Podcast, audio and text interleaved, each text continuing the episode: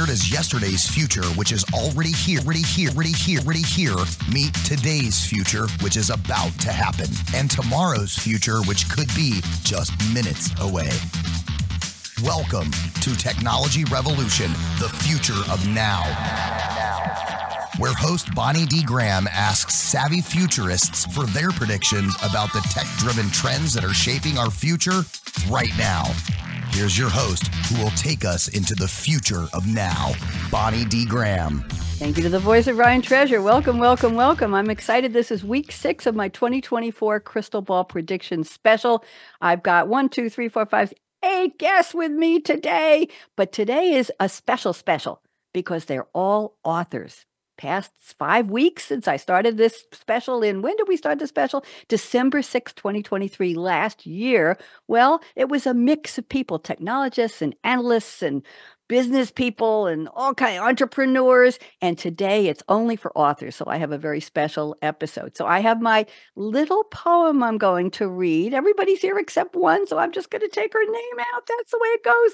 Okay. So here we go. I have co-versed this, everybody, not coerced. Diann, I didn't coerce this. Okay, I coerced this. Yes, DC, with with ChatGPT, and I asked it to write me a little ditty for the opening of the show. I do this on all my shows, but I edited it. So Gerry and I work together, and we know I am the human. ChatGPT is the AI. Just so you know, Ernie was worried about that. What? You have ChatGPT write the whole thing? That's not possible. Okay, so it's got a human editor. So here we go.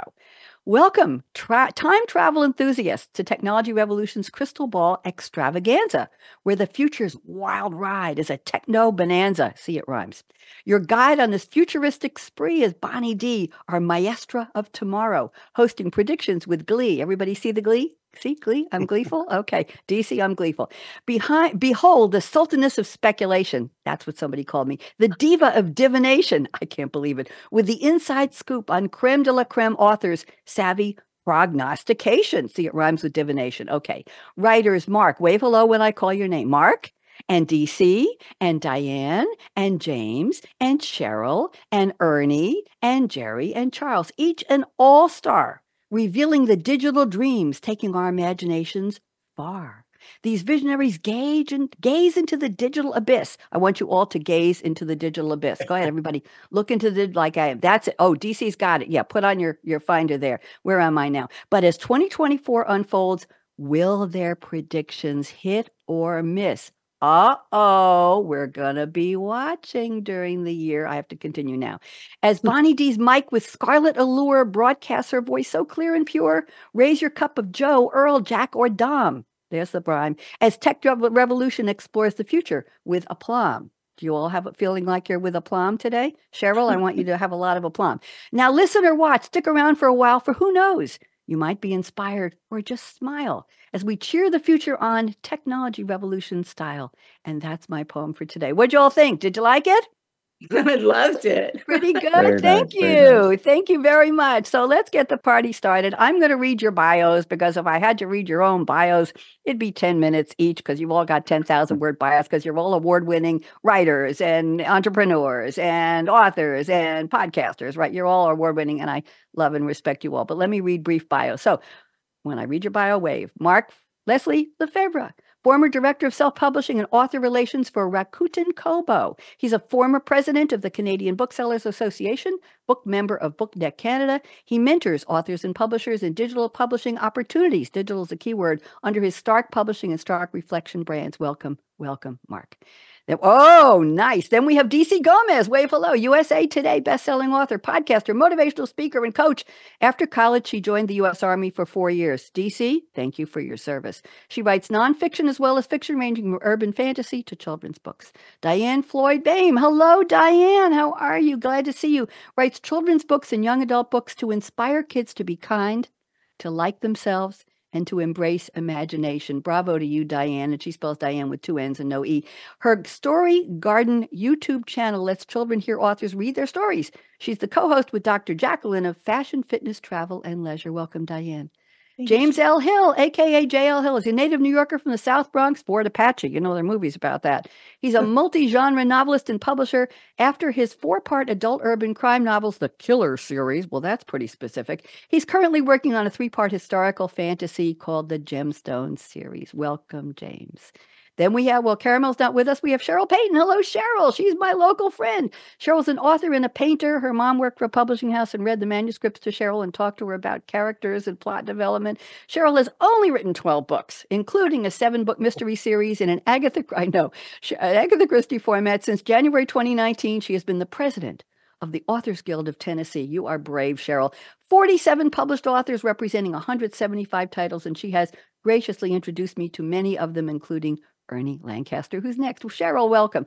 Ernie Lancaster retired as a captain from the Memphis Police Department. Yes, sir. After serving as a cop for just 33 years, his hard boiled crime novels, well, what else would he write? Include The Jinx and The Black Spanish Flower. His next book, Police Puppeteer. Ooh, will be released next year. Ernie, welcome. Nice to see you. G.S. Gerry, my new one of my new best friends. We're working on putting together a little publishing company calling something like Author's Advocate. I'll keep you all posted. He's a visionary storyteller whose novels are, and I quote him, quirky and utterly unique experiences jam packed with humor, suspense, satire, and more. There's more, Gerry. He's a Navy veteran. Thank you for your service, Gerry cybersecurity expert and tattoo enthusiast. I've never seen them and I don't know if I want to. And he is my friend. Gerry, welcome. And Charles Breakfield is here. He holds an MBA in international finance and certifications and licenses from nearly 30 years in the tech industry. I think I've been in tech 30 years too, Charles. We'll have to compare. You have more than I do. With his writing partner, Roxanne Burkey. He writes the Enigma series novels, thrillers, and mysteries with an amazing twist. So I'm happy to introduce all of you again, because you've all been on my show before, to my audience. I'm happy to have you meet each other. And I will tell you that one of the, the benefits and the perks of putting people together on these specials is you get to meet people you wouldn't otherwise have an opportunity to hear, to speak with, to see, to learn from, and even to collaborate. I've had people put projects together after being on my show. So I'm very happy to have you all here. So it's time Let's get the party started. You each get three and a half minutes for predictions. See if you can fit technology into your prediction somewhere. The order is just what I called. I'll put it in the chat. So, Mark, speaker view, three and a half minutes. I'm clocking you. Go ahead, Mark. Let's hear from you. Uh, I, am so excited about technology, and I think about all of the ways that technology has uh, continued to enable not just the publishing industry, but authors. When we think about AI and emerging technologies, I like to think about the challenge that publishers, uh, smaller publishers and authors have when it comes to very expensive, cost prohibitive uh, productions of the work. And and the two of the things that I'm thinking of specifically, the things that cost thousands, if not in you know tens of thousands of dollars, would be the production of audiobooks and the production of uh, translations, translations into other languages, and the emerging technologies that I've been paying attention to and really, in, you know, experimenting with lately have been how to make your work more accessible to more readers, more consumers around the world. I'm going to start with audio because that's a really important one to me. The very first audiobook I made cost me close to $5,000 US, and that was one that I'd published myself through my Stark Publishing imprint. And I think maybe based on,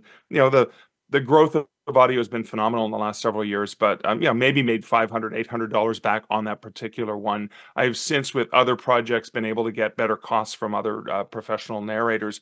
But what I really love is the experimentation.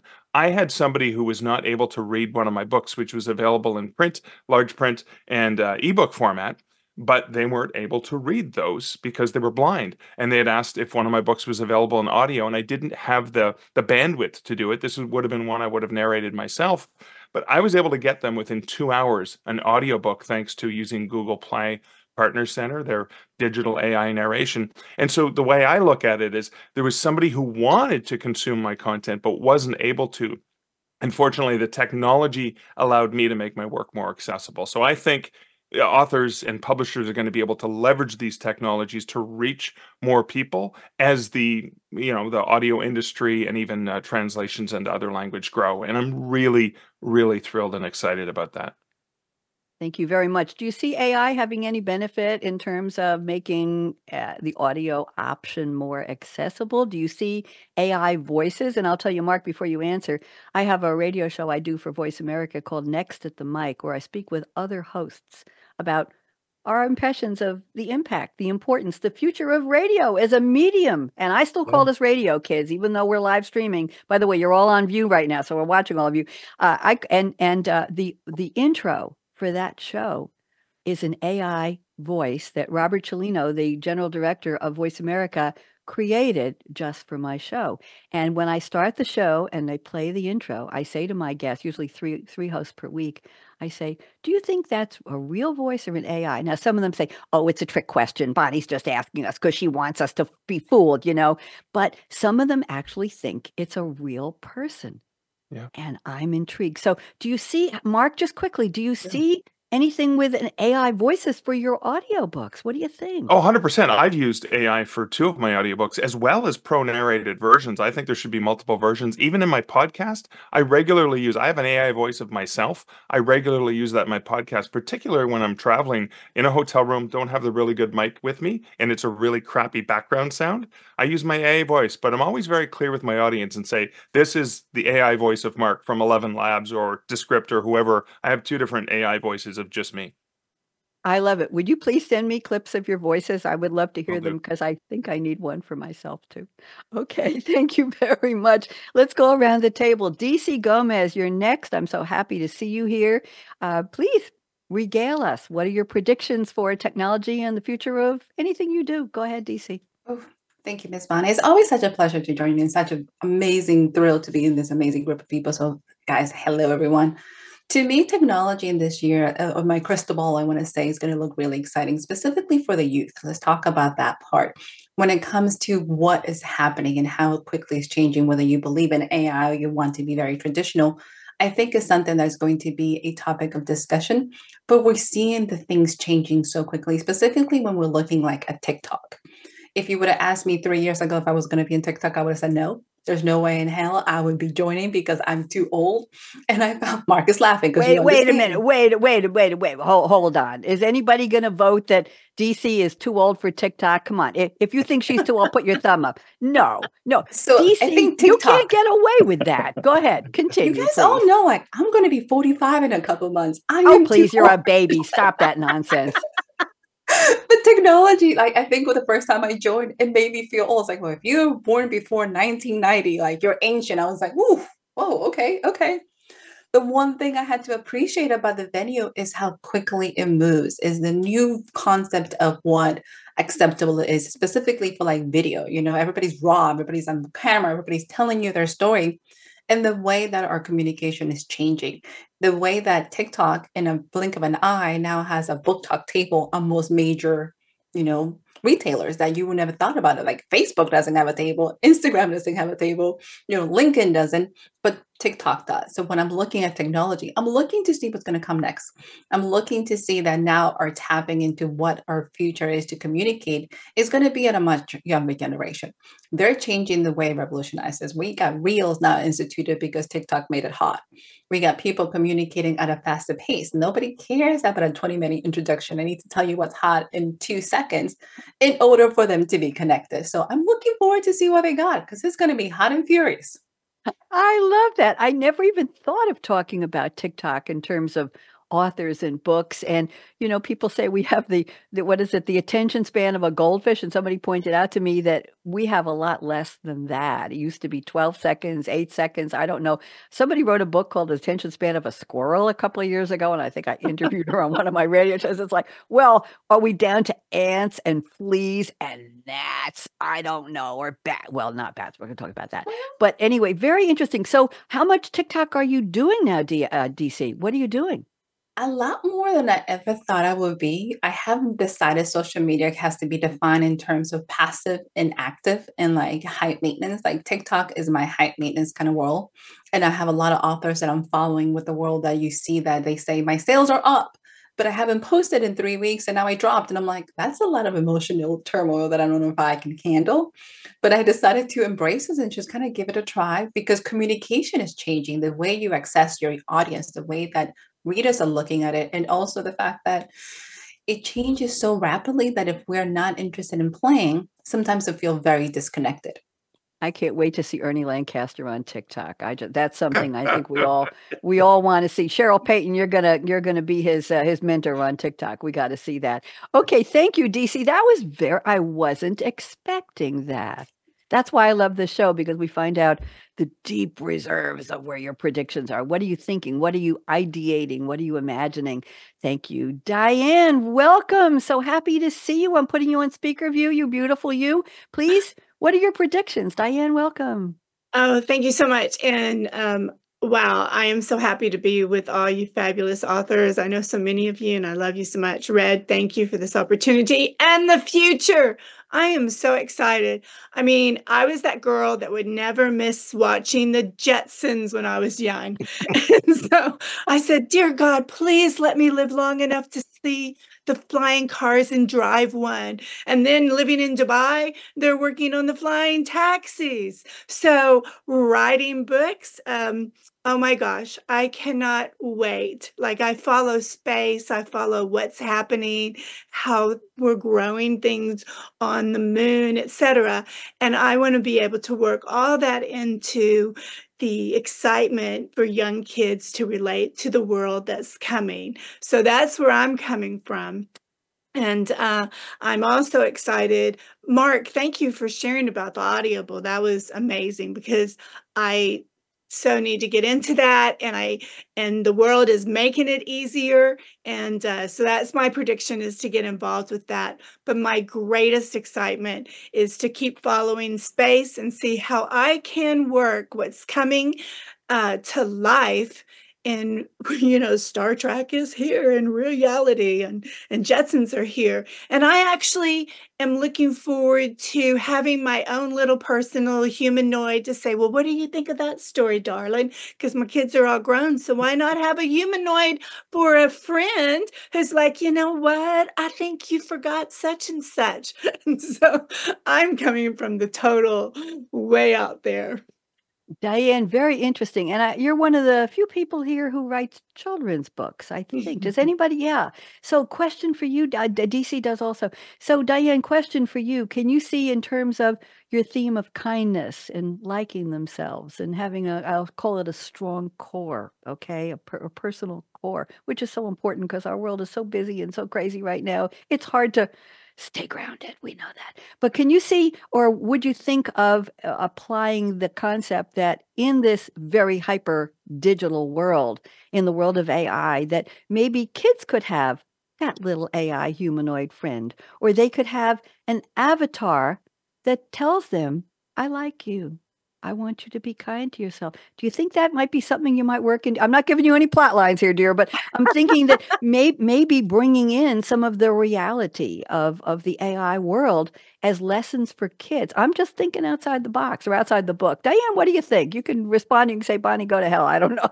no, no, I love it. I mean, think about it um, guys with your various ways when y'all were young and your toys and your toys talk to you. For me, my dolls were alive and they let me know what they think. You're so crazy, Diann. And oh, I just love you the way you take care of me. Or can I have some candy? And they were like your best friends. And so in writing children's books, I totally see an AI friend. I mean, we already have robots that kids can make themselves and they treat them real. So when the robots can start talking or they have their own avatar. But I'm also a person that believes I want young children to be grounded. I want them to live in the moment and, yes, embrace this world. And I want to come along with it. But always remember that be part of the world that you really exist in. I like that. Thank you for accepting or acknowledging what I said. It just seemed like a fun idea. I want great. One. Absolutely. I want, I want one of my own. Let's move on. James L. Hill from Fort Apache in the South Bronx. He's the real deal. He's got his own publishing company. James, welcome. I know that you're not you weren't used to what time of the day the show was, but we're happy you're here. So please give me about three, oh, take four minutes of predictions. James, go ahead. All right. Well, I started off writing sci-fi back in the South Bronx. And uh, growing up in the South Bronx, you get a kind of a dystopian view of the world. So a lot of my sci-fi was pretty much dystopian. But what I wrote in my uh, Pegasus book, a lot of that stuff has come true, and some of it is being done today. And that book, when I wrote it, is about uh, 40 years old now. So uh, I like writing near fiction, uh, you know, because I don't want to write something a thousand years in the future because I have no idea what's going to happen. I don't even know if we're going to be here a thousand years. I kind of doubt it. but, but if we are, I have no idea what's going to happen a thousand years from now because things change so fast and we adopt things so quickly. But one thing I do know, we will be mining asteroids. We will be on uh, the moon. They're getting ready to go back to the moon now. It, money is a big driver of things. So once we figure out the cost and the profits, and there's going to be big profits to be made in mining because we can't keep mining the earth. We we have limited resources here, but there is a plethora of resources outside of Earth, and we will make it there. We will start mining the other planets, the other moons, the asteroids. Robotics is a big thing. You know, uh, they kind of like take your job away, but they also bring new, no, new jobs. I mean, my mom was a telephone operator. There are no telephone operators now. I work in I work in IT, and one thing I did was I set up robocalls. Don't don't hate me. It, it was a job. we, we're we're trying not to hate you, James, but everybody, you know, don't contact James after the show. Go ahead, James. but but I was a programmer for years, so uh, robotics, I AI, these type of things, they're going to come. There's no stopping the future. There is no stopping progress. There is no stopping technology. And as these technology come, they replace other things. No one has a horse anymore, horse-drawn ca- carriage. But you know we still have? We still have the train track that are made to the width of chariots. Because that was the standard for any road. So roads in Europe, train tracks, all these kind of things are still built on the Romans technology that a chariot had to be, the wheels on the chariot had to be this wide. And train tracks, they kept that, you know. So things change as we go along, but we also bring the past with us as we go forward. And so I look at the past to see where we're going in the future. I look at ideas that are coming up now, robotics, um, uh, uh, you know, missile technology. And some of these things only come along, we only see them after 20 or 30 years of development. You know, we have drones now. The future wars are going to be fought by robots. And they are working hard on that. Uh, right now, they're working on drones and things like that. But if you, I'm sure DC knows this, I'm sure Gary knows this about boots on the ground. I work for the military. So I hear a whole lot about, you know, boots on the ground, boots on the ground. You can't win a war from the air, you know. Uh, but James, James, are, are, you planning to bring? I'm going to interrupt you for a second. You're planning to bring drones into some of your books. Are you bringing technology into some of your plots? Yes, yes, and they and they are in my plot right now. I'm in the history phase of writing, so a lot of the stuff I'm writing about goes back 100 or 200 years. But as I write about the future, and I get back in my sci-fi vein, I'm putting in uh, AI, I'm putting in drone, I'm putting in virtual reality.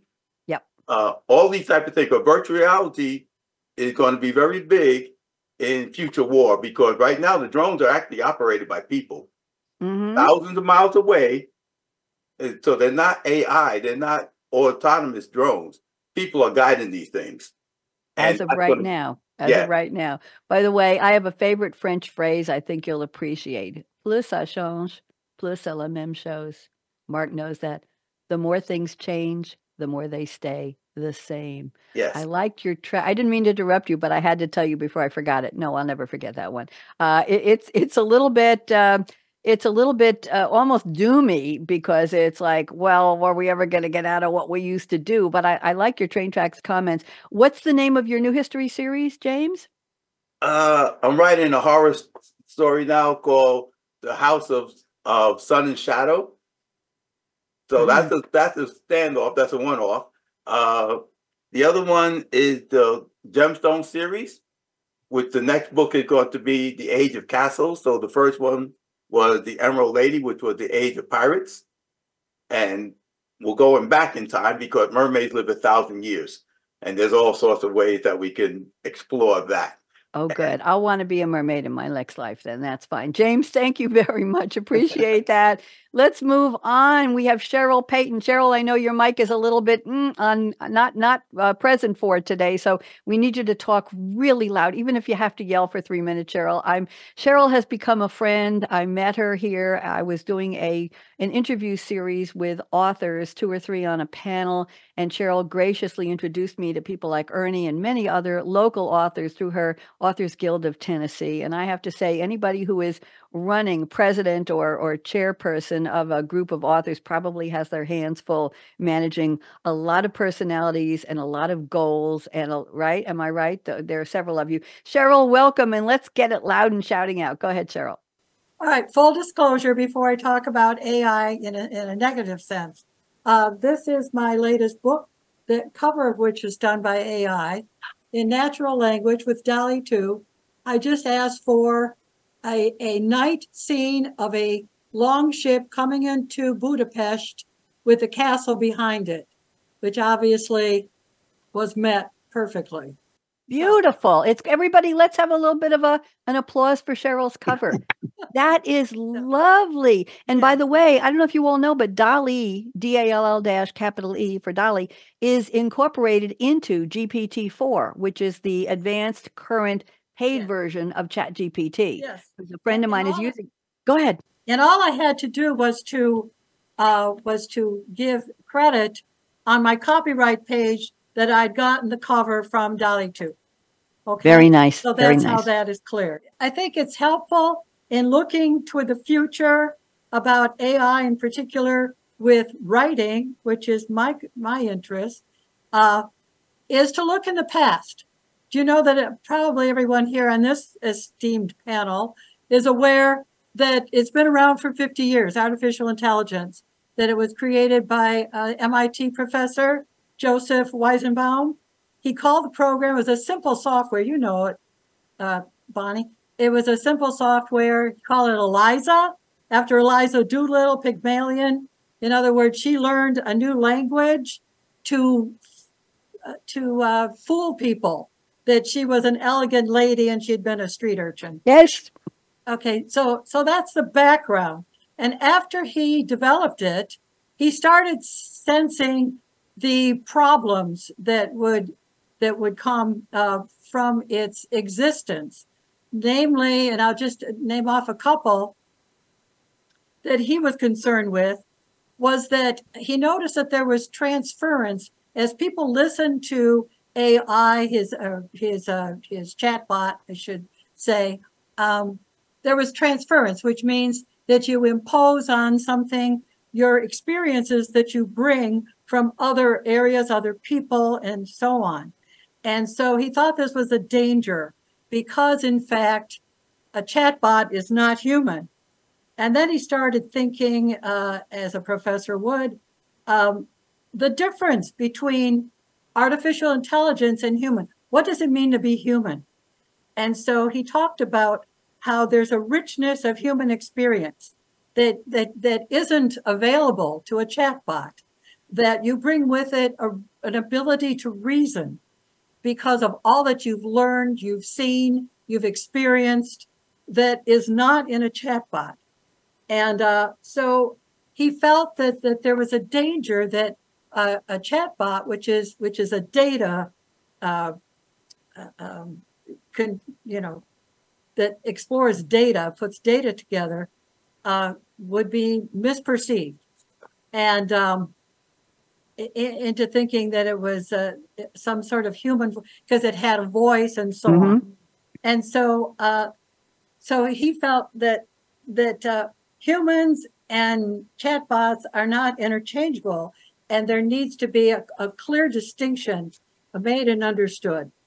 As a writer, uh, as representing many writers uh, with the same feeling, is that there we feel threatened with with AI. Uh, AI material cannot be copyrighted. You probably know because nothing in the copyright law uh, can copyright something non-human. So none of that is copyrighted.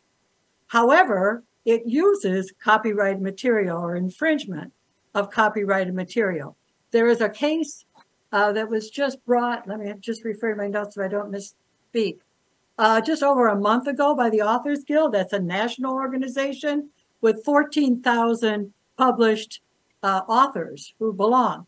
And this was a class action suit filed against OpenAI in the Southern District of New York, which is a tough district, as you know, uh, for copyright infringement of their works of fiction. So, such luminaries as David Baldacci, Michael Connelly, John Grisham, Scott Turow uh, are, are party to this class action suit, as I am, by the way, and, and some other authors I know. And uh, what they're saying is that that um, excuse me, let me just put my dog down. Sorry. Uh, what what they're saying is that the average working author earns about twenty thousand dollars a year, fifty percent less than that, and a few earn a lot more.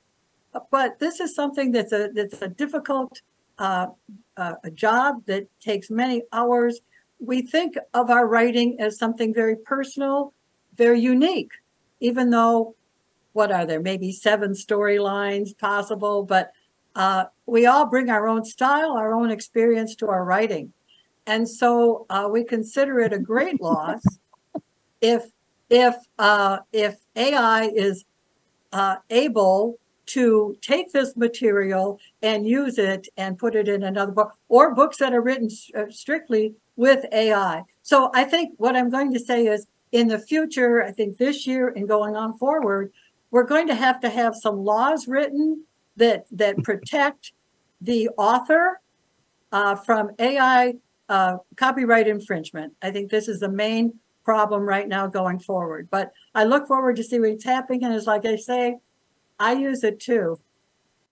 I love your book cover, Cheryl. That's something I never expected from you. Seriously, I know you. I never expected you'd be the one to have a DALL-E book cover. And I'm going to say, I'm proud of you and I'm excited. Can you just tell us what prompts you put into that? What, how, how hard, how many iterations did it take for you to get a cover you really loved? One, I, it was like I say, Come natural, on. lang- natural language. I just asked for uh, this uh, a longship coming into the port of Budapest at night with Budapest Castle in the background. which is what it Absolutely. Lovely. I'm doing a show in a couple weeks on the future of text prompting and AI.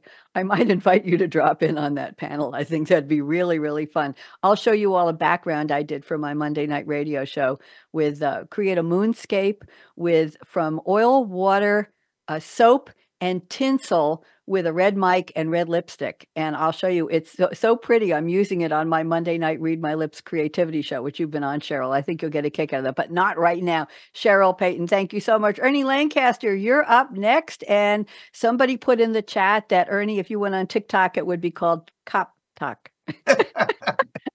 Who did that? Who somebody did that? Ernie, let's have your three minutes of predictions. Moving and grooving. Go ahead. Uh, full disclosure, I've never been on TikTok before.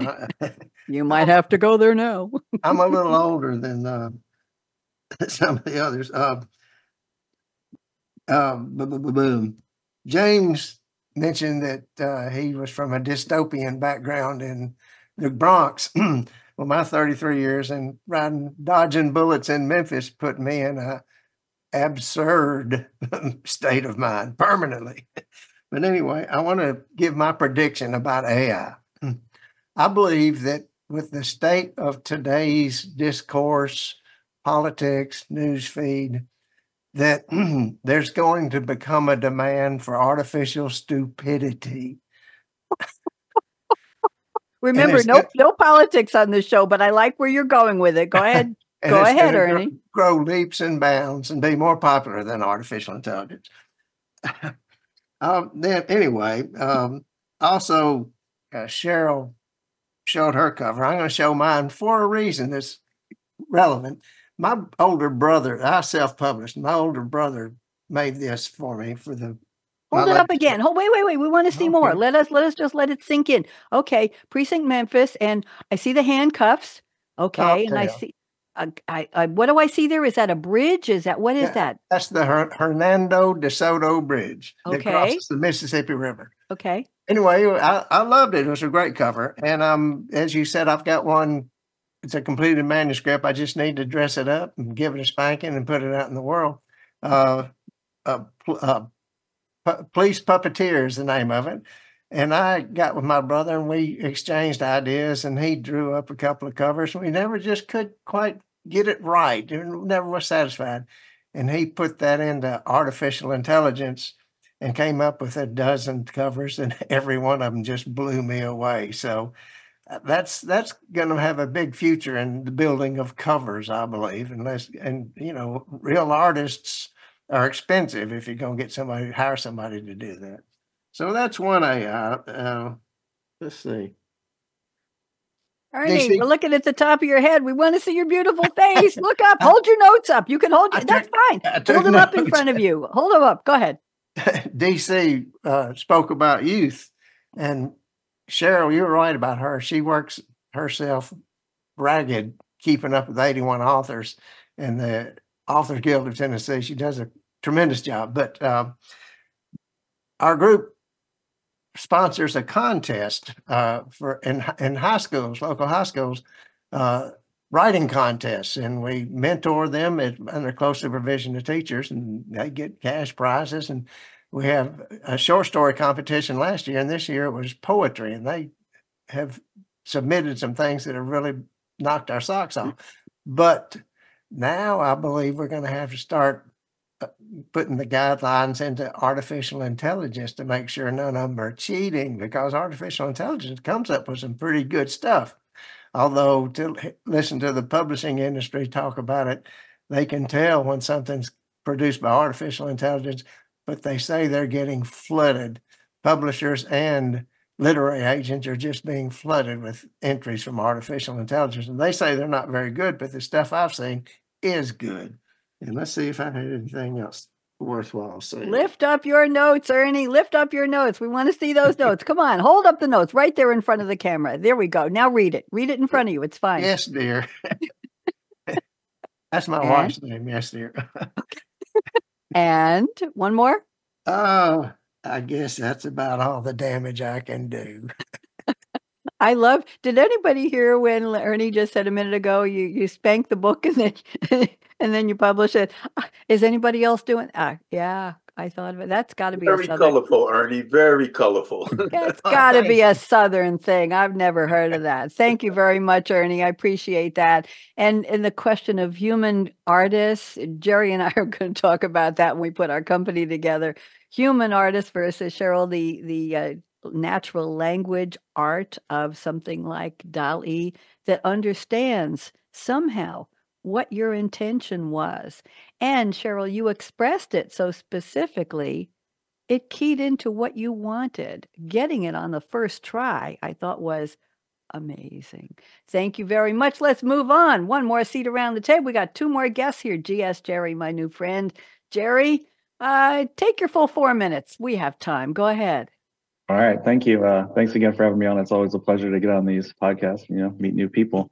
Uh, I like what Mark said. Uh, you know, he was talking about the cost savings uh, and, you know, just the efficiency of using AI. And I think that's, you know, kind of the avenue that I was going to take, not necessarily audiobooks, uh, but just, you know, content for books in general. So um, you're going to see AI for creating book trailers, right? Uh, getting a book trailer made can be anywhere from $100 to, you know, $500 from there on up.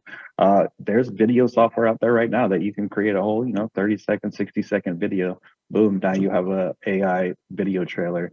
Um, I think you're also going to see uh, AI bring the characters to life. Um, you know, some people aren't artists; they can't create these kinds of content. So, uh, illustrations, book content, book cover. You know, people have hit on the book covers, uh, but even the book characters, right? Uh, so you're going to see AI characters.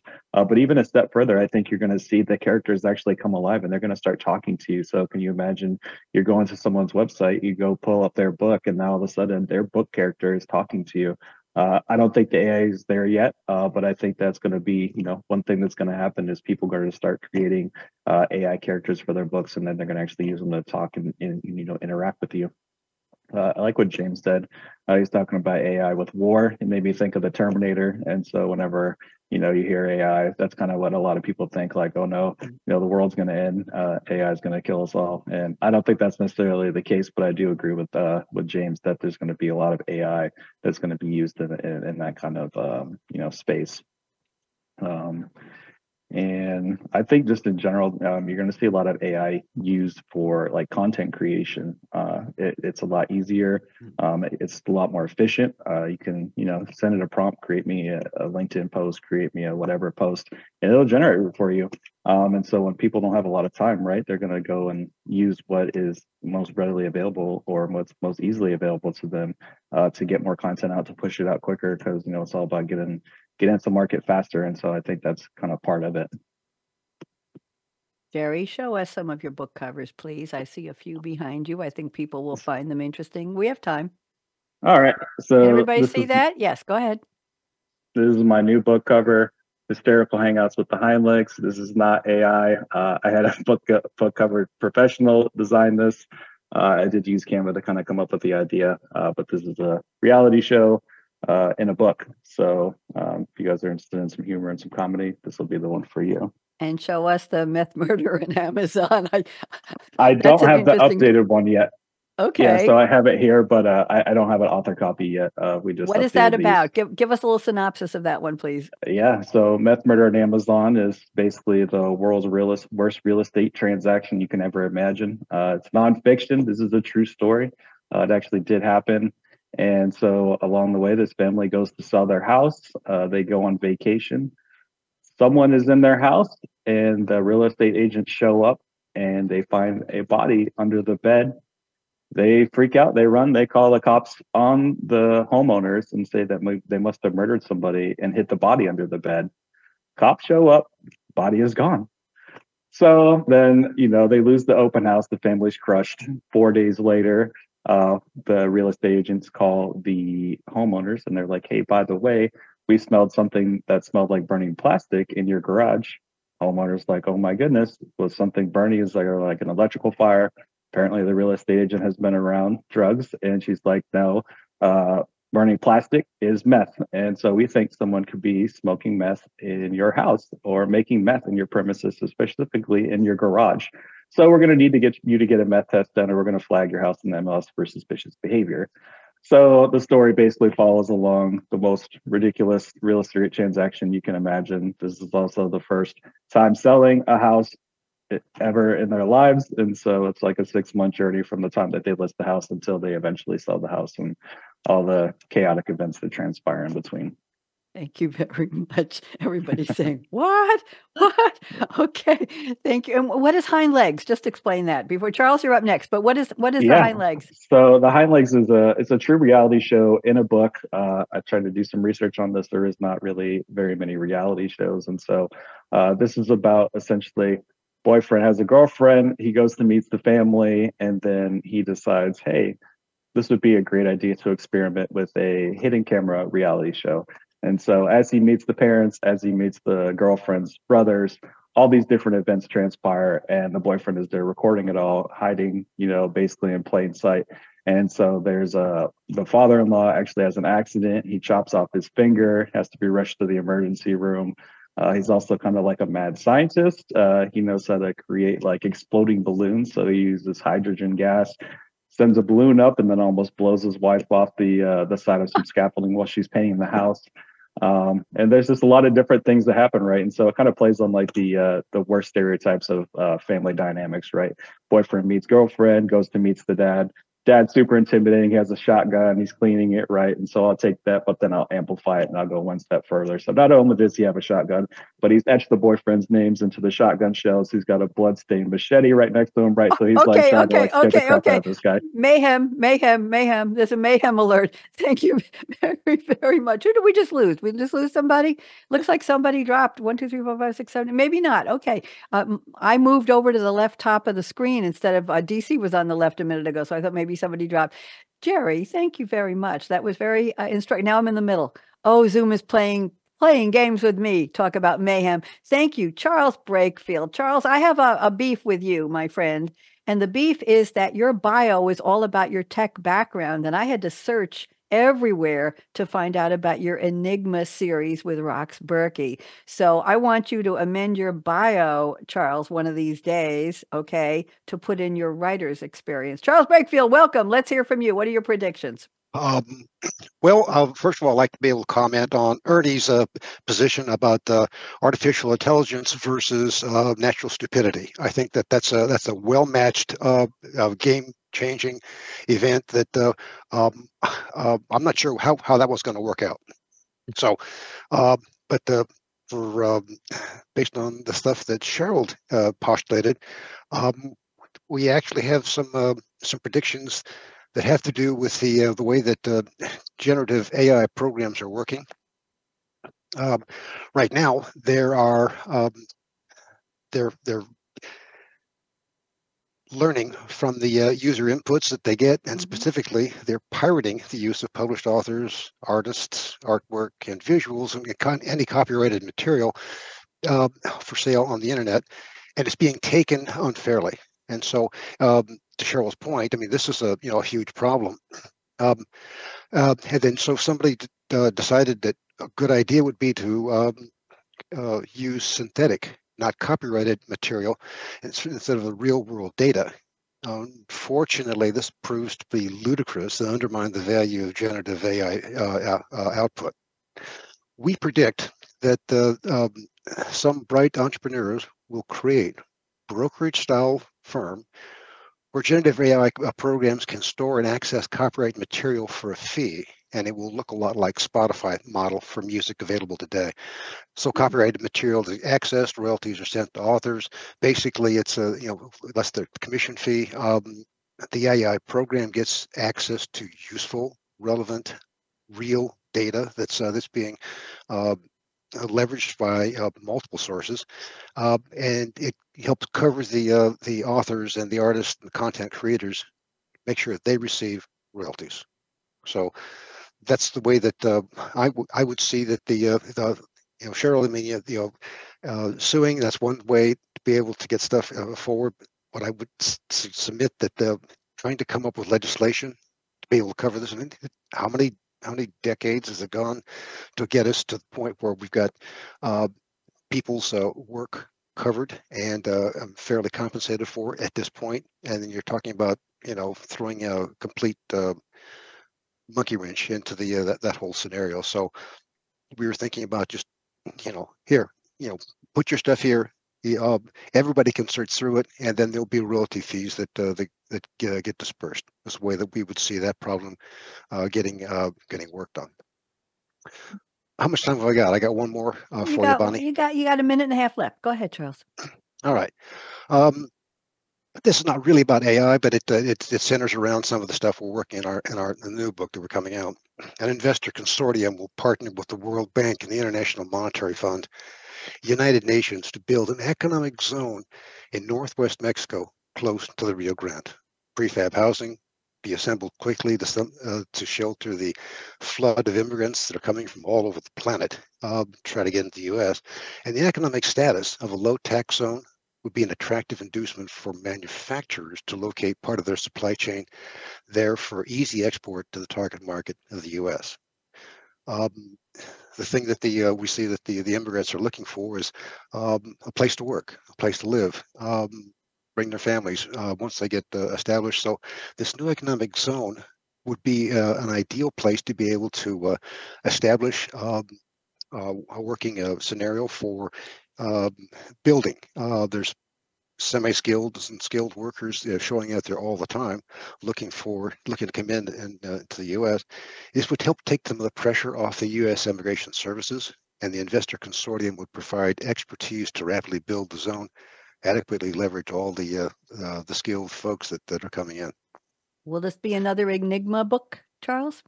Um, you know, sometimes it's really a shame uh, that uh, you're so smart. Um, uh, Bonnie, because they, I've already we've already got a lot of that uh, that baked into a uh, uh, a scenario that uh, we're working on for our newest book, which is the Enigma Forced. Okay.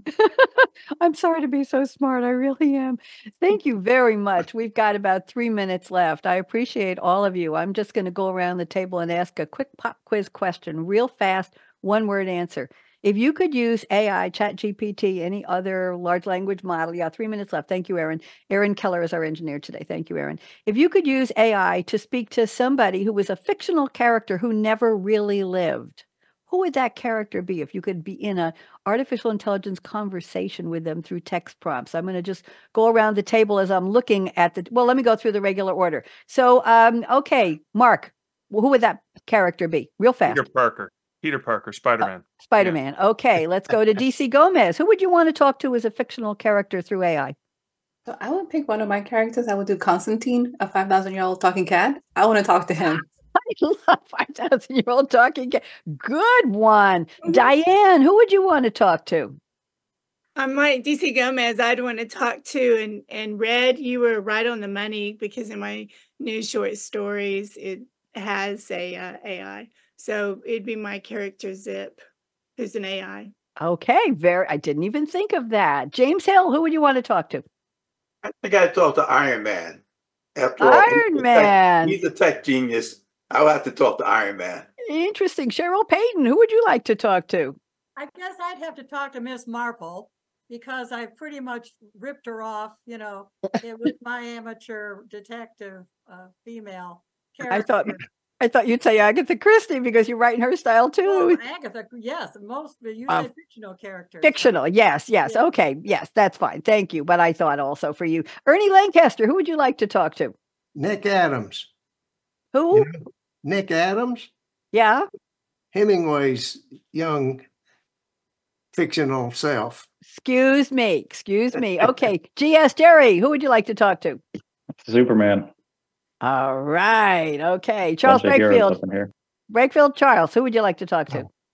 Wow, that's a tough one. Um, well, since we're going down the character route, um, I like the uh, the one that was put in the uh, uh, uh, the chat window, Batman. Batman. No, that's Jaws. Sorry, like that. Okay. I, I want to thank all of you, but we have one thing to do before we end. We got less than one minute. So here we go. Uh, and Aaron wants to talk to um, Darth Vader, Anakin Skywalker. Okay, Aaron, you're in on this. I want everybody to put up your finger in on the count of three. You're going to say no, no, no to me. Put up a finger. Come on, everybody. You can do it. You can do it. People say the future is already here. And our answer is one, two, three. No. No. No. No. Not bad. Not bad. That's because that was yesterday's future that's here. Our future hasn't started yet. So let's all make it a much better one. Bonnie D signing off. Oh, let me just put up my, uh, show you what my new background is.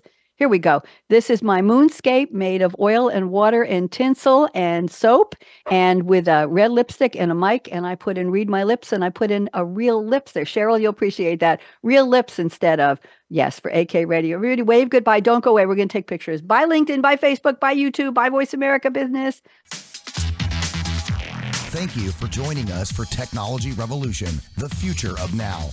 Mark your calendar to join host Bonnie D. Graham every Wednesday at 8 a.m. Pacific Time, 11 a.m. Eastern on the Voice America Business Channel to hear how technology is impacting your future now.